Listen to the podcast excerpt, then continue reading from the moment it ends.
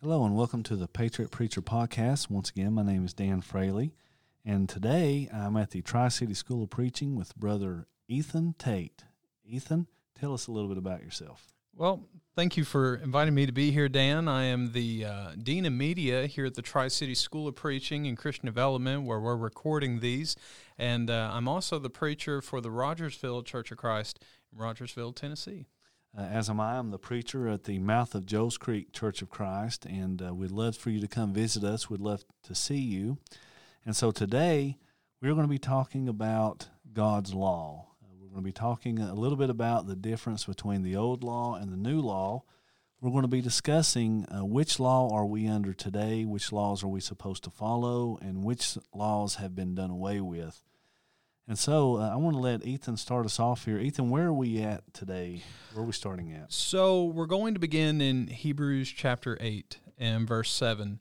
Um, now, granted, this is kind of a, a, weird place to, to begin with the law, uh, but it's interesting as you look throughout the Bible, there's always this uh, effect after man had fallen and he was thrown out of the garden that God had always given mankind some kind of laws or commands to follow in order to be obedient to Him. It's interesting when you look at the phrase that Enoch walked with God from Genesis 5. Um, the idea of this walking with God, when you parallel that with Hebrews 11, 5 and 6, is that Enoch had faith. And even the testimony that it would say in verse 5 that Enoch proclaimed was without faith, it is impossible to please God. Now, that's interesting because the law at Sinai had not been given yet.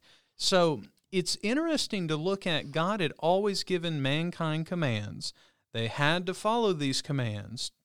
And if they followed them with a willing heart, God would find favor with them. You look at Genesis 6, it would say Noah found grace in the eyes of the Lord. And the idea of grace, sometimes we associate it with, well, God does everything and I do nothing. Well, no, no, no. When you look throughout Genesis 6, it would say that Noah did everything according to the pattern that God had showed him. And that's interesting as well. And we'll talk about grace a little bit later on. But when we get to the New Testament, long after the law of Moses had been given in Exodus 20, and the children of Israel had already gone through wilderness wandering, then we had the promised land, then we had the United Kingdom, divided kingdom, captivity. They're brought back, they're looking for the Messiah. Christ comes. But it's interesting Christ comes in in Matthew 5 and he would say, uh, "Think that, think not that I've come to destroy the law and the prophets. No, no, no. I've not come to destroy the law. I've come to fulfill it." That's an interesting statement there. We'll talk about later. But as you go through the life of Christ, he's always proclaiming about this coming kingdom, and you can be a servant of this kingdom, and you can be abiding in this kingdom. How? Well, there's a set of laws. And in fact, when you look at Hebrews chapter 8, where we're going to begin, the Hebrew writer looks at both of these laws from the Old Testament and from the New Testament, and he uses a different word. He uses the word covenant.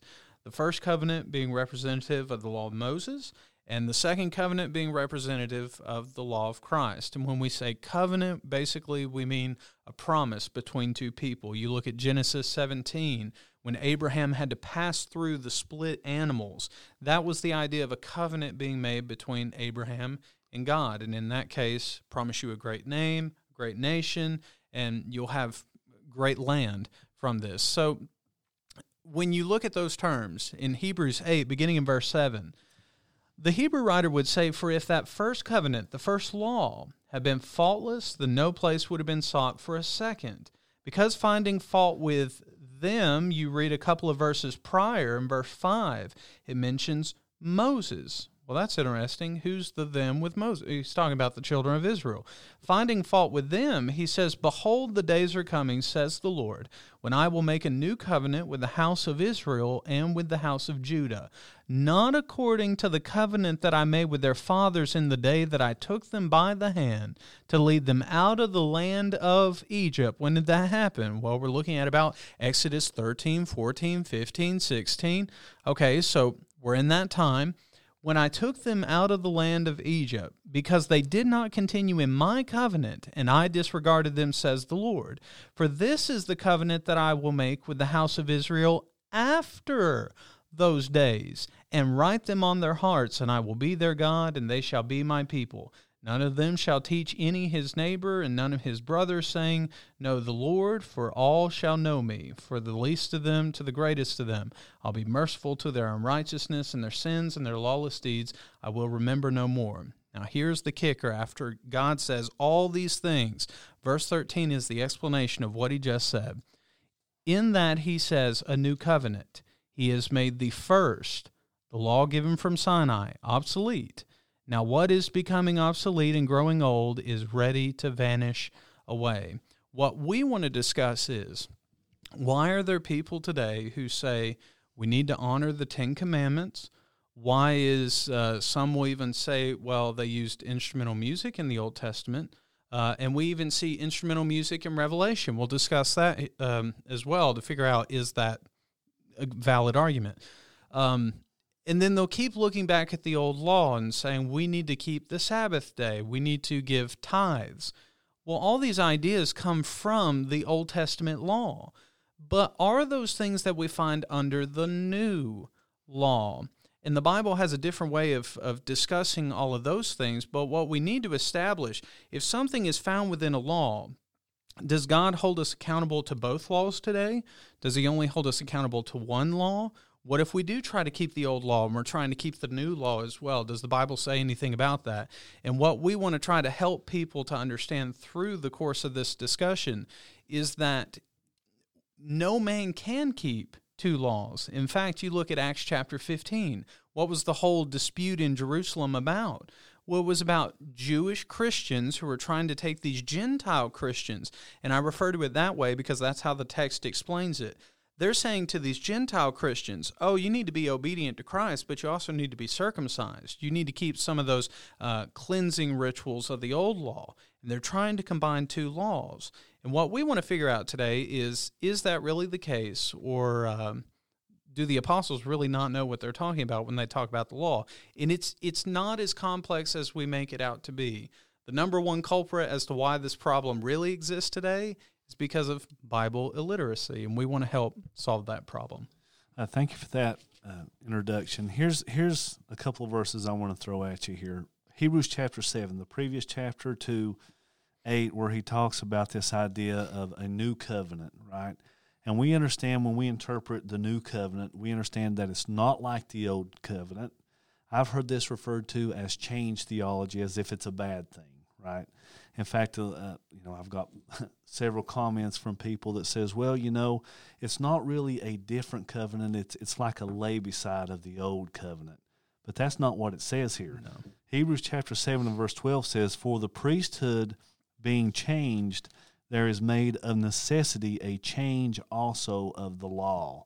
So the law changed, did it not? Absolutely. It changed. It's not a lay beside, it's not a continuation of the old law. It is a new law, hence the term new law. And of course, it says here, it says, For he of whom these things are spoken pertaineth to another tribe, of which tribe no man gave attendance to the altar, referring to the, the priesthood of the Levitical priests and, of course, the priesthood of Christ that is now in existence. But the whole idea here, just to touch on what you said, is the change of the law and the necessity of the change of the law, right? Absolutely. So I think about this Revel- uh, Revelation, Romans. Uh, you said Romans. I knew that was coming. Sorry, uh, Romans. We've had a long day here, folks. But if you look at uh, Romans chapter 7, and I'm going to turn it back over to Ethan here in just a moment because there is so much that you want to talk about. We want to get to Second Corinthians, we want to get to Ephesians 2. But listen to what it says here concerning this law. It says, Know ye not, brethren, for I speak to them that know the law. He says, How that the law hath dominion over a man as long as he liveth. Now, this is a distinction between the law of Moses and God's moral law, right? There's a, there's a little bit of a difference here. You alluded to this. You know, you go all the way back to what did Enoch refer to when he was keeping the law? Well, he was referring to God's moral law. Right. You go all the way back to Genesis chapter 1 and 2, the murder, uh, when God placed Adam and Eve in the garden. Why did they have to leave? They broke God's law. Something that, uh, you know, we don't hear them say, you broke God's law, but we know by implication that they did. So we have here in uh, Romans chapter Romans chapter 7, he says, For the woman which hath an husband is bound by the law to her husband so as long as he liveth. Now, this is a, a direct idea from Genesis chapter 2. What was God's original plan for the marriage? He says here, So then, if while her husband liveth she be married to another man, she shall be called an adulteress. But if her husband be dead, she is free from that law. So that is so that she is no adulteress, though she be married to an, another man. So, wherefore, my brethren, this is the idea that's being conveyed. Is that a truth? Yes. But he's he's talking about the law. The two different laws is what this is in reference to the old law and the new law. He says the Mosaic law and the law of Christ. This is what this is reference to. Wherefore, my brethren, ye also are become dead to the law by the body of Christ. Two completely different things. It is a complete and utter transition. It is not a lay beside and you just kind of go into to the other. No. One is dead, the other is alive. Which one are you going to be married to? This is the question. That ye should be married to another, even to him who is raised from the dead, that we should bring forth fruit unto God. Is this a correct assumption, Ethan, or am I Absolutely no, um, and exactly what what Paul is encouraging the Roman people. Um, you can't be bound to two masters, so to speak. God's not going to expect you to keep two different kind of laws. The sacrifices are different, the priesthood is different, the promises are different. And when you look at the, the differences throughout the book of Hebrews, the idea is that the first law was established on earthly promises. And it wasn't that God just he he didn't know what was going on and he was short-sighted and like, "Oh, uh, yeah, I forgot. I'm sending Jesus." Um, no, that wasn't it at all. He had a greater promise in store. And in fact, whenever we get into Ephesians, that's exactly how Paul explains it. But till we get to that, just to further that point, when you think about some of the implications of what if I try to keep the Ten Commandments today or something under the old law, well, can I do that and still be obedient to Christ? You just read that no, we're, not married uh, to the old law. We're married to the law of Christ. It's interesting in Galatians 2, which, if when you're doing a study on the law, Romans, Galatians, Ephesians, Hebrews, uh, some parts of Second Corinthians are really, really good at explaining some of the mechanics behind the law. Um, and the way that it works in the transition going unto the law of Christ. Colossians does the same thing as well. And in Galatians chapter 2, it's interesting that Paul has this confrontation with Peter. Uh, they're there in Antioch, verse 11 of chapter 2, and Paul would say, I withstood him to his face because he was to be blamed.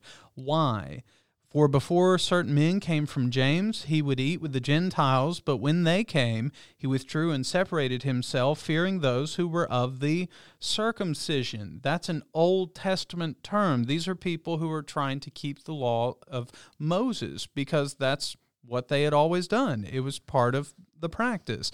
But the rest of the Jews also, verse 13, notice his, his phrasing, also played the hypocrite with him. Why is he a hypocrite? He explains it. So that even Barnabas was carried away with their hypocrisy.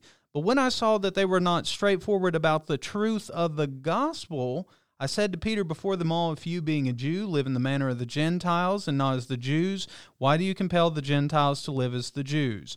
We who are Jews by nature are not sinners of the Gentiles, knowing that a man is not justified by the works of the law, but by faith in Jesus Christ. He's saying we're under a different law now. It's not about let's keep every single checkbox under the law of Moses. That law is gone. You look at Colossians uh, 2, Ephesians 2, and you'll find that same kind of idea. The law was nailed to the cross. The Old Testament law, and we'll look at a couple passages that uh, validate that.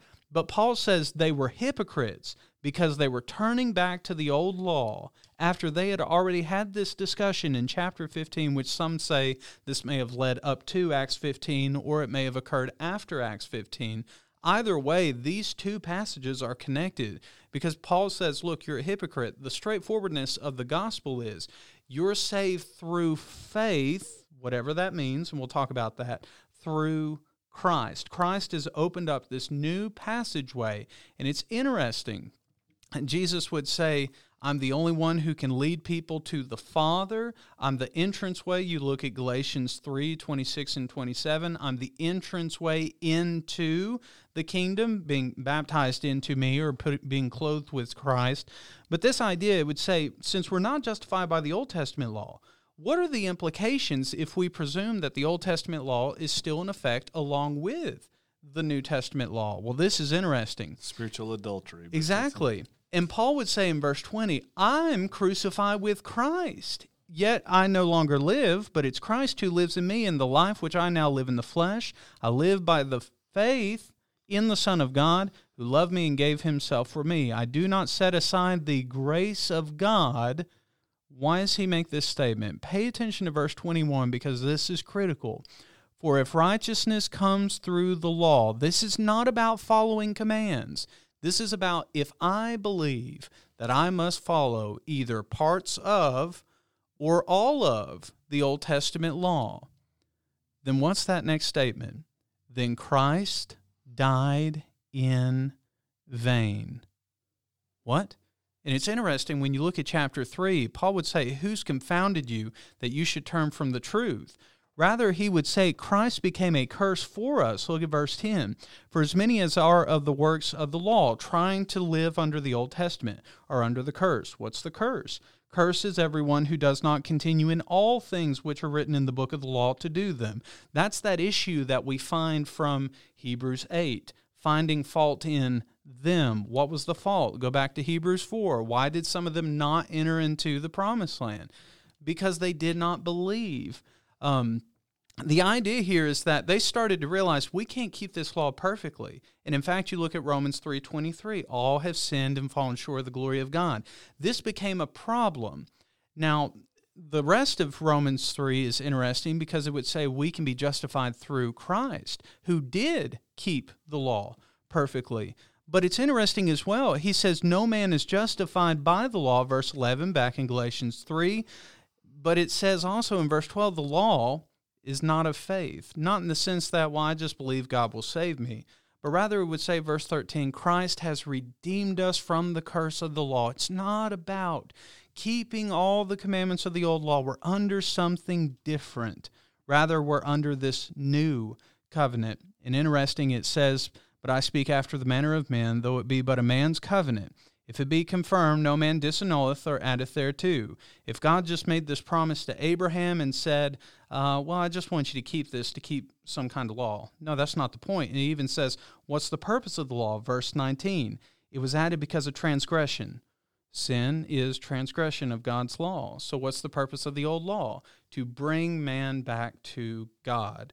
But there was a problem. The blood of bulls and goats could not fully atone for the sins of people. That's what we read from Hebrews 9 and Hebrews 10. But it would say, till the seed that was promised to Abraham, the idea that through your seed you will be a chosen people. Um, it was ordained or appointed through angels by the hand of a mediator, and the law was not against the promises of God, but rather the scriptures were fulfilled by the promise of faith, verse 22, in Jesus Christ. Now, these are a lot, a lot of verses but notice verse 23, and then I'll pass it over to you, Dan. It would say, Before faith came, before the law of Christ was initiated, we were kept under guard by the law. We were protected. Why? Kept for the faith which would afterward, after what? After all that Israel went through was fulfilled, afterward be revealed. For the law was our tutor to bring us to Christ that we might be justified by faith. And after faith has come, we are no longer under the tutor. What does that mean? It means we are no longer under this law that Moses had originally revealed by God to Israel, no longer under the old law. And if we are, Christ died for no reason, and our faith is in vain. Therefore, we are under a different law. Yeah, it kind of reminds me. You said a lot of things I was going through. There's Acts a lot. 15. It's fast. I'm yeah. sorry. No, that's fine. Uh, Acts 15, uh, verse 10, when Mo, when uh, Peter's proposing the question, why are we going to put on them a yoke that our fathers were not able to bear? Acts 15, verse 24. And, you, and I encourage everyone to go read Acts chapter 15 up to about Acts chapter 16, verse 4, where it says, And the decrees went forth and the churches were established. Well, what decrees? Well, you read uh, the whole reason why we have the letters in the New Testament was to keep people from trying to put that yoke of bondage, trying to put that old law back on. This is significant because God doesn't want us to be in spiritual adultery. Absolutely. Right? And so God sent forth his son. Now, if you study the Old Testament, uh, you know, and I'm going to wrap this up, but it says here, it says, uh, if you study the Old Testament, it is it is pointing. It's like an arrow pointing to something that is much greater than the Old Testament law. He starts it out in Genesis chapter three after mankind has sinned. Well, what is he going to do? Now the plan was before the foundation of the world. Ephesians right. tells us that, right? So the plan was to bring people to Christ before the foundation of the world. Luke chapter 1, verses 26 through 38 is really the fulfillment of that. So, what the Old Testament is doing, it is pointing, it is bringing us closer and closer in. It starts out very, what's the word, very abstract. When you go to Genesis chapter 3, you see the, the, uh, the, the crushing of the, the heel the, the, with the serpent, with the interaction of the woman because of sin. It starts out very abstract. And then as the, the Old Testament goes on, it is bringing us in closer to Christ until finally, in Luke chapter 1, verse 26 through 38, the angel just tells Mary, You're going to have a son. He's going to save his people. In fact, Matthew chapter 1, verse 24, verse 21 says, And he shall bring forth a son, and thou shalt call his name Jesus, for he shall save his people from their sins. This is what we're talking about the new covenant that God had planned before the foundation of the world that was literally going to move the move away, separate. You know, we sing songs. It's written in the Psalms how He's going to separate the sins as far as the east is from the west. This is what the old law and new law is. It's not a lay beside. It is a doing away with one so we can have the other, so we can have forgiveness of sin. Would that be an accurate description, I think? Absolutely. And where we cliffhang off this is well, then what about God's grace and keeping the commands under this law of grace. And Lord willing, we'll discuss that on the next episode. You're listening to the Patriot Preacher Podcast. My name is Dan Fraley, and I'm the preacher at the mouth of Joe's Creek Church of Christ, located at 5230 State Highway 194 West at Pikeville, Kentucky. You can reach me at 423 707 4178. I'd love to hear from you. I'd love to get your thoughts on this. God bless you, and thank you for listening.